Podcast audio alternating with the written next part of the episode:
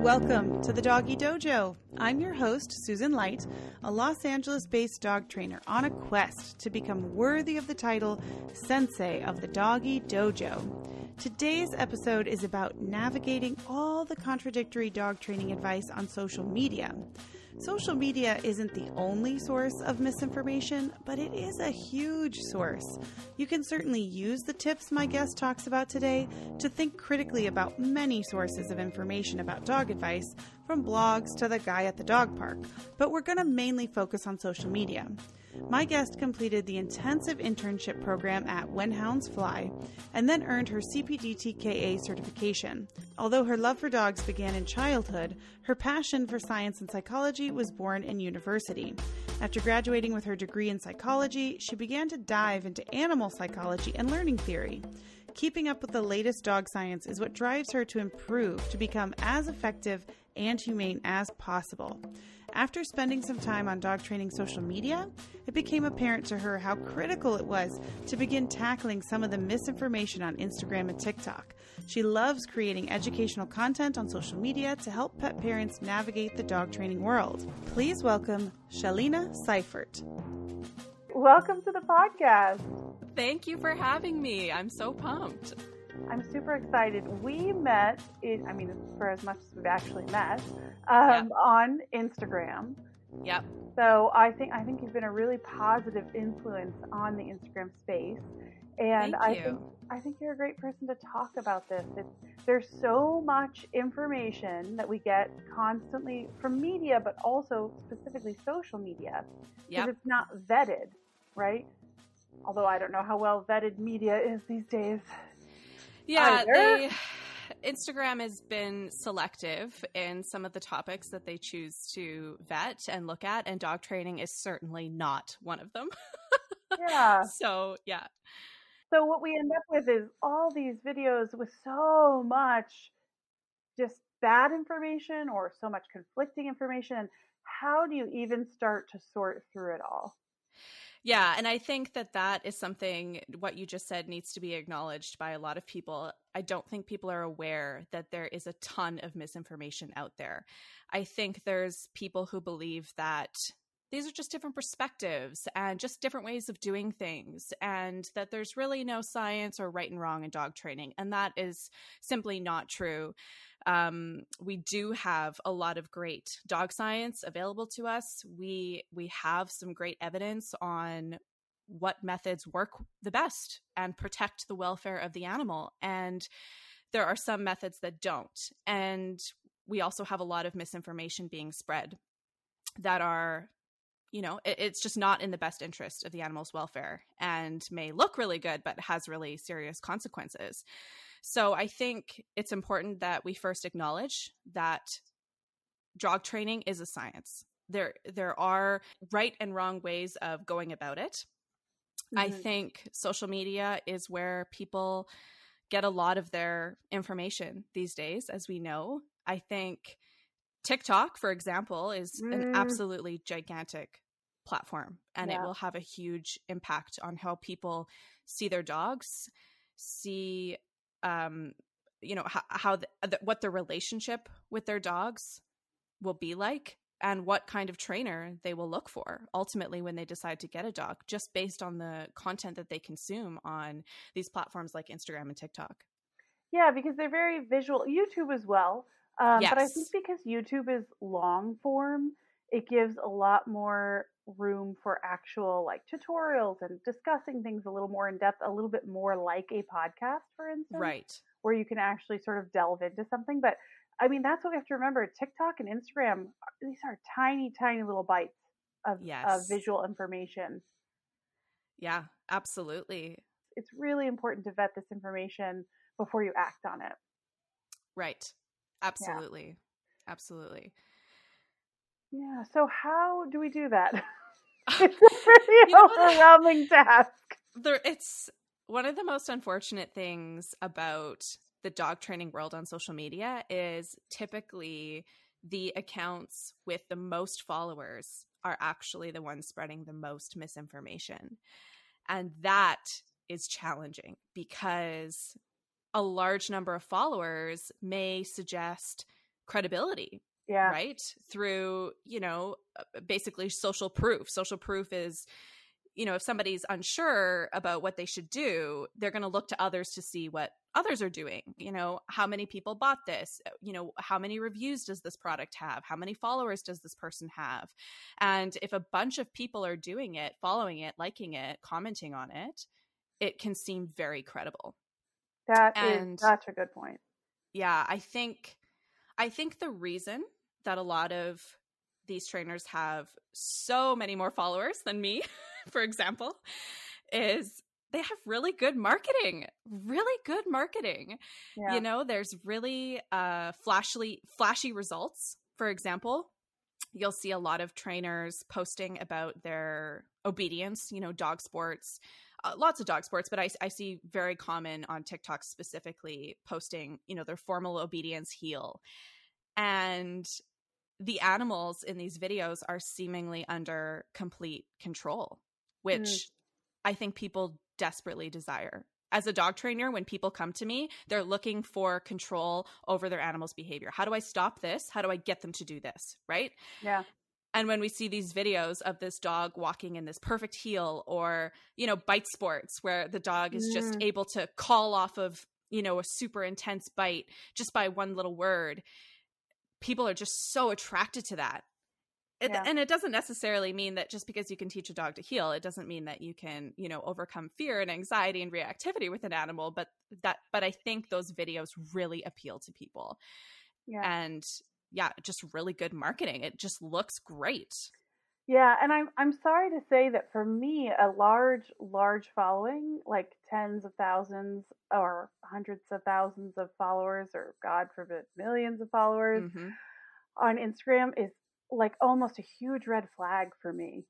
Oh, like absolutely. I, I, I, immediately start digging deeper and I'm like, mm, you know, uh, and that's what's so sad about it. It's it is like, so sad. Uh, it's, it's so hard to be in an industry where all of the evidence points very clearly in one direction. Yep. And all of the popular opinion points so very clearly in the other direction. It's, it's really frustrating day by day and i know you understand that yeah it is frustrating i i actually i was doing some research on misinformation on social media and i found that there is a relationship between credibility and the number of followers a person has on social media and it's actually the inverse relationship. So in other words the more followers somebody has the less credible they probably are which is mm. so funny.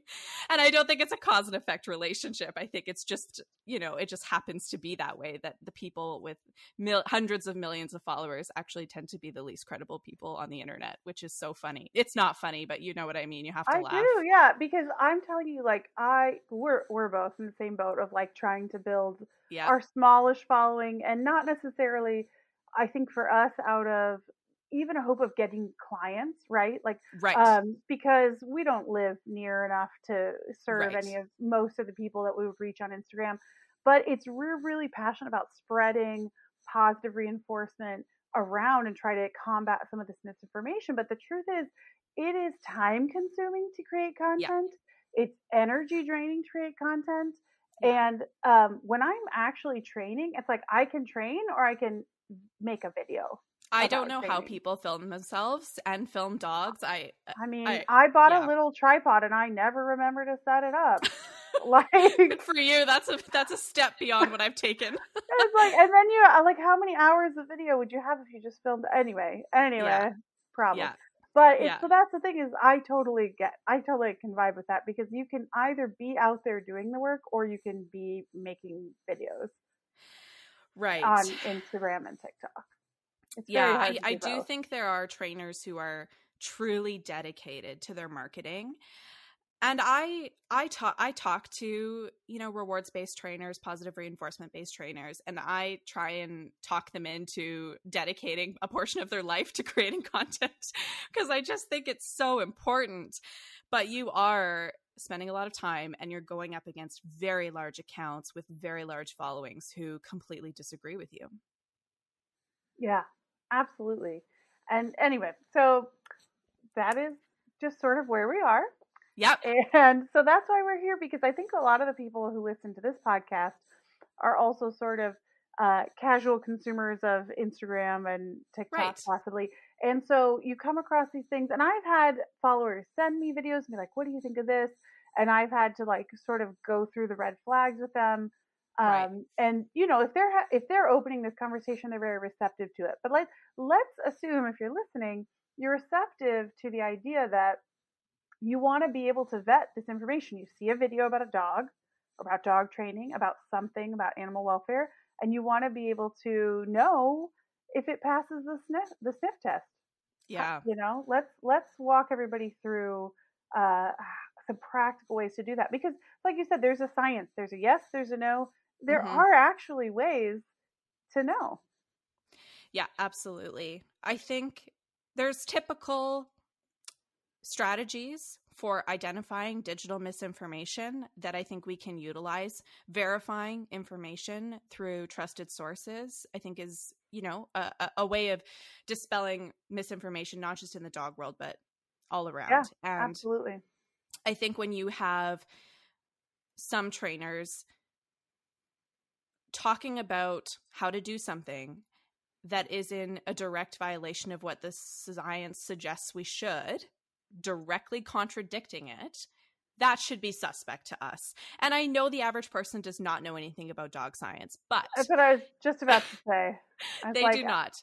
But if somebody is citing those sources, and I try and do that as much as possible, anytime mm-hmm. I say something, anytime I promote something, I do try for those that are interested to show where I got this information from and a lot of it points back to the scientific research. And so i hope that that add, adds credibility to my account so that when i say something that somebody doesn't believe i have something to back it up. And a lot of what i say unfortunately does contradict what a lot of people grew up with right? We grew up mm-hmm. with a lot of us grew up with a way of dog training that I would not recommend today yeah. with TV personalities that are on big talk shows, you know? These mm-hmm. these gigantic dog trainers with TV shows are on talk shows and it adds so much credibility. And now here I am, a small dog trainer with a really small following saying, "No, don't do that." Um and uh, so I have to have those sources to back yeah. up what I'm saying. And so if somebody is pointing to that science I think that's that's somebody that you can trust. And there are amazing trainers out there with uh, research backgrounds themselves, going out there and actually participating in research in the dog training world. We you know, I, and those people, obviously, you know, you had Dr. Susan Friedman on your uh, podcast, which was amazing. People like that who have yeah. an education, they've got experience, and it's validated by the scientific method and then you've got people who are speaking in direct contradiction of that. I think that's the first step. Um, it was the first step for me. And that's how i found positive reinforcement based dog training. I know not everyone cares about science and i know not everyone has the privilege of being educated enough to read it but i do think a lot of people are that's how i found a lot of people find my account is hmm. i talk about science i talk about the dog science that's available and and when people hear it it really forces them to question what they thought they knew how they grew up with their dogs how they grew up how their family and how their their father or their mother trained their dogs and their grandparents trained their dogs it yeah. really forces them to question what they thought they knew because they go wow this is this is obviously a really credible person right yeah okay so follow the research back and i yes. do people obviously i'm going to uh, put your instagram account and some other links uh, in yeah. the show notes so people can find you do you still have that highlight with yes. all of yeah so like clickable links to scientific studies that are backing up these claims that positive reinforcement dog training is better for the animal's welfare you don't right. have to take our word for it Yes, absolutely. Yeah, I think looking at people's experience, I think who you learned under is something that is really valued in the dog training field and is this person self-taught or did they attend you know a, a value a valuable training school a training organization? I, I don't think that all good trainers are educated and certified but the majority of positive reinforcement based trainers that i know that i really respect and are doing a great job are and on the other hand people that are not tend to be promoting training methods that are not in the interest of our dogs and, and the welfare of our animals yeah. Yeah, I agree. I, there are great trainers doing great things that learned under other people and are not necessarily doing aversive and, and compulsion based training. But just like you said, people who study because all the science points this way. So if they've studied somewhere or they've got a certification, they're more likely to have come across this information and be doing it the right way in right. a more positive way. Yeah. And I hope in the future that we can make things like certifications more accessible to people. It is an expensive thing to do, and dog trainers are not super well paid. So I think it's important that those organizations are, you know, giving things out like, you know, um, scholarships for people of color, etc., to make it more accessible to people. So yeah, yeah, I think that's the first thing. Absolutely. Uh, the next thing I think that we can look at is something that all people who are in the care of animals should value and prioritize, and that's the five freedoms of animal welfare. Yeah. I think that this is this is very basic. And if we're violating basic needs of our animals, I think that that's a really big problem. So the first one is freedom from hunger or thirst. Something mm-hmm. that I think we really take for granted in the dog training world. There are people who advocate for you know, using hunger as a motivator. Yeah. There are really people, you know, there are people on the very far end of the spectrum who starve dogs mm. for a few days in some cases to increase motivation, which is obviously very extreme. Mm-hmm. But if we are not respecting an animal's basic needs for food and water, I think that's a really big problem. Yeah, I agree. Yeah, and the second one, freedom from discomfort. You know, mm. we could get into this one, but eh, again, I no matter what is going on with my animal, I am trying to make sure that she is physically protected. You know, something as simple as a dog who is lunging and barking, I'm going to make sure that that dog is on a harness, a dog, yeah. a, a, harness that really protects my dog's body as much as possible while I'm training to ensure that there there is freedom from discomfort mm-hmm. or injury. Right. Yeah. And that's the next one freedom from pain, mm. injury, or disease. Freedom yeah. from pain. I think, again, people listening, I don't think anybody is saying, I really want to cause my dog pain. I'm really okay with that. I, I don't think that there's very many people out there like that. I think, again, when it comes back to the marketing, I think people can market training methods so that it sounds like it's not painful. Yeah. So we're going to get into body language to see how our, our dogs are very stoic. So it's hard to know, but there are some subtle signs that they do give us to indicate whether or not they are in pain. Yeah and then freedom to express normal behavior. So I I, th- I, love this one because I spend so much of my day trying to provide really safe outlets for my dog to do this, and it breaks my heart when people try and limit this. You know, things like sniffing, yeah. rolling, digging, biting, barking, barking, chewing, destroying, all of these amazing doggy things. If a trainer is suppressing natural be- behavior specific to that species, I think it's going to come out in destructive ways. Yeah. I don't think it's in the best interest of our animal and their welfare. And it just doesn't help your relationship at all. It makes training really difficult, actually. Shalina is at Indie Does Tricks on Instagram and TikTok. I've put links to both in the show notes. Consider supporting her advocacy for humane treatment and dog training by following her, sharing her content, and interacting with it and commenting. We'll be right back. Yeah, absolutely. And Dr. Susan Friedman said, too, she said, you know, if you are, because punishment suppresses behavior. So, you know, we'll talk about this, but, um, you know, if you end that behavior with punishment, you suppress it, but you don't meet that need. If we create uh, a gap in the activity budget, we don't know how they're going to fill it. Right. Right. So they have these needs. They're called needs for a reason. They're going to try a different way to meet those needs. And it's probably going to be a little bit more desperate, a little bit more right. frantic. Yeah. And I think if your trainer is, talking to you a lot about how to stop behavior without replacing it, yeah. that is a very temporary solution. And like you said, can come out in other ways. So, how do we replace problem behaviors? And how do we provide safe outlets for this behavior? Those conversations need to be had. Yeah. And the yeah. last one, freedom from fear and distress, mm. which, you know, unfortunately, a lot of training methods utilize fear. Yeah. And when you punish enough, your animal can essentially learn how to avoid it yeah. and live in a constant state of fear of yeah. consequences that we inflict on them. Which is so anxiety inducing. It totally is. I think there's also myths that our dogs don't feel those things. They don't feel anxiety, they don't feel fear, they don't that that those are not emotions that our dogs feel, but we have a lot of evidence to suggest that they do. I will put a link about the five freedoms of animal welfare because I think it's a fantastic framework um, to, it's a great lens to look at all these things through because basically all of these things that uh, we're trying to get people to be like, please don't do this to your animals, it's violating one of those five freedoms. Yeah. So that's yeah, easier absolutely. to see if you think about it that way. Yep.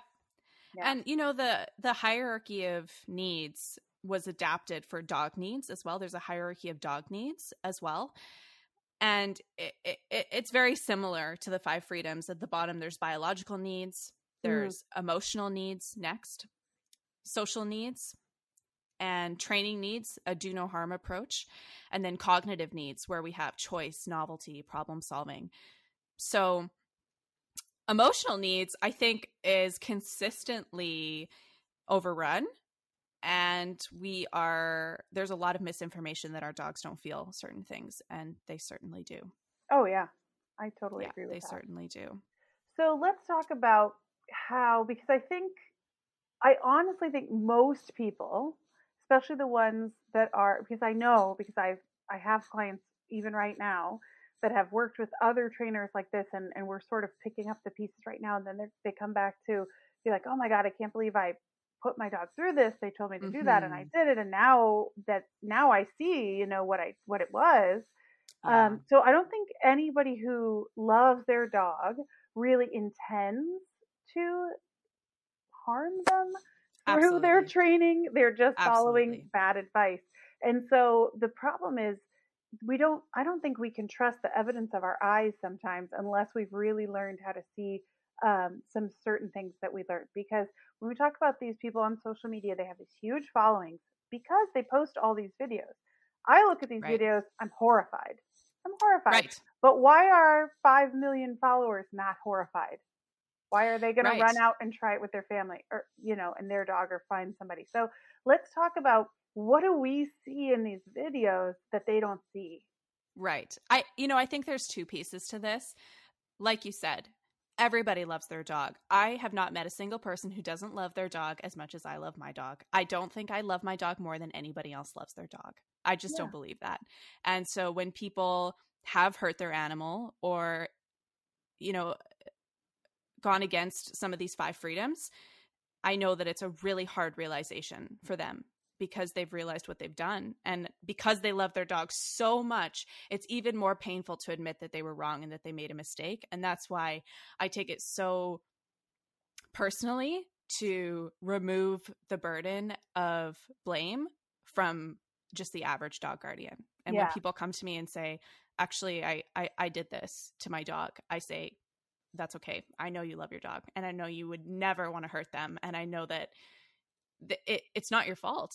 And yeah. so I think there's two things that are really appealing about some of these videos and to an untrained eye it can look really good. First one is really fast results. Yeah. There there's a big selling point for people right? Just because we love our dogs does not mean they don't frustrate us. Mm-hmm. Mm-hmm. Uh, i have a really great dog. She's really good. She's very well behaved but she frustrates me almost once a day. And you know when we look at problem behavior and we're frustrated, it can be really tempting to go, I can fix that in seven days. I can fix that in a week. Oh my gosh, of course I'm going to hire this person. Why would I not hire this person if I can get it faster versus somebody else is telling me it's going to take months? Right. Yeah. Yep. So, you know, there's a lot of before and after videos like we talked about. It's it's very challenging for us to actually capture a lot of this stuff, but some people really dedicate the time to having before and after videos for things like reactivity, aggression. And when people see a dog who is lunging and barking, on the end of a leash to seven days later walking calmly next to their human. That is Can so we put calmly in air quotes? Yes, that's what I'm going to get to. Yep. And you know, we as trained professionals are identifying it as learned helplessness, but to the untrained eye, it looks like this dog is just walking along. And it, to the untrained eye, it looks like that dog was more stressed out when they were barking and lunging than when they're actually walking next to their human. But when we know how to identify stressed body language, we can see those subtle signs. Dogs are very stoic. It's very hard to know when they're in pain, when they're stressed, unless you are trained to identify some of those things. How do we identify stressed body language in dogs? There's some really amazing, back to social media. There's some great information on social media on how to identify stressed body language if you're following the right people. Yep. We'll put some of those accounts in the show notes. Yes, that would be great. Uh, some really subtle signs of stress that I see very commonly in a lot of these videos is lip licking. hmm So the dog is not eating, but they are stress lip licking their lip, their mouth. Yep. Another one that I see a lot on these videos is yawning. Mm, So unless the dog is sleeping or really tired, there's really no reason for them to be stress yawning constantly through a training session. Yep. Uh, you know, sometimes ears back, ear the ears pinned back, although that that can indicate other things as well. All of these all of these body language cues have to be taken in context and we can't just look at one thing and identify how a dog is feeling. We have to look That's at the right. entire animal. Yeah.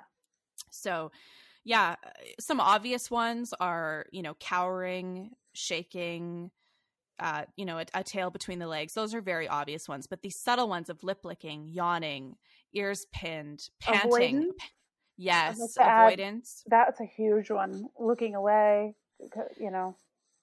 That that they is know they know you're there. Of that avoidance is telling you something. Absolutely. I think on the other side, when we see dogs who are happy to participate Mm. in training, they are going to look like they're engaged with the person, right? They're looking directly at them. You know, their tail might be wagging. There's loose body language versus really subdued body language or stiff body language. If you're seeing a really loose, happy tail, uh, loose body language, um, things like that, I think identify a, a dog who's really excited to participate in the training, as they absolutely should be. Yeah. Yeah. Also, I would say like the whale eye is one that when you start looking for it, you can see, You- yeah. depending on the dog, but generally you shouldn't see the whites of a dog's eyes. Right. And it starts to be very obvious if you start to look at their eyes. If you can see any white, um, that means one, there's tension in their face, which Mhm. is a sign of stress, and two, um, that they're probably like over alert, hyper vigilant going Mhm. on, which means that they're concerned about their environment. So um, just start to Right. look. Uh, if you can see any of the white in the dog's eyes, that's usually a really good indication that they are stressed. Right, absolutely. And I think we talked about learned helplessness Yeah. and what does that look like? For me, uh, you can tell when a dog has shut down. And this can happen not just from punishment, but from removing opportunities for reinforcement over and over and over. If the dog continues to be set up to fail over and over and over again, where they just continually get it wrong, you can have a learner just completely shut down. Just start to look for these things in these videos, and um, once you learn it, you can't unsee it, and it will change the way that you feel about these videos. Absolutely. It will no longer become appealing. And I when I hear things like, "Well, does your way take longer?" I always say no, it does not. To have Yeah. real behavior change, it does not take longer to do it a- in a positive reinforcement based way. Real true behavior change takes time.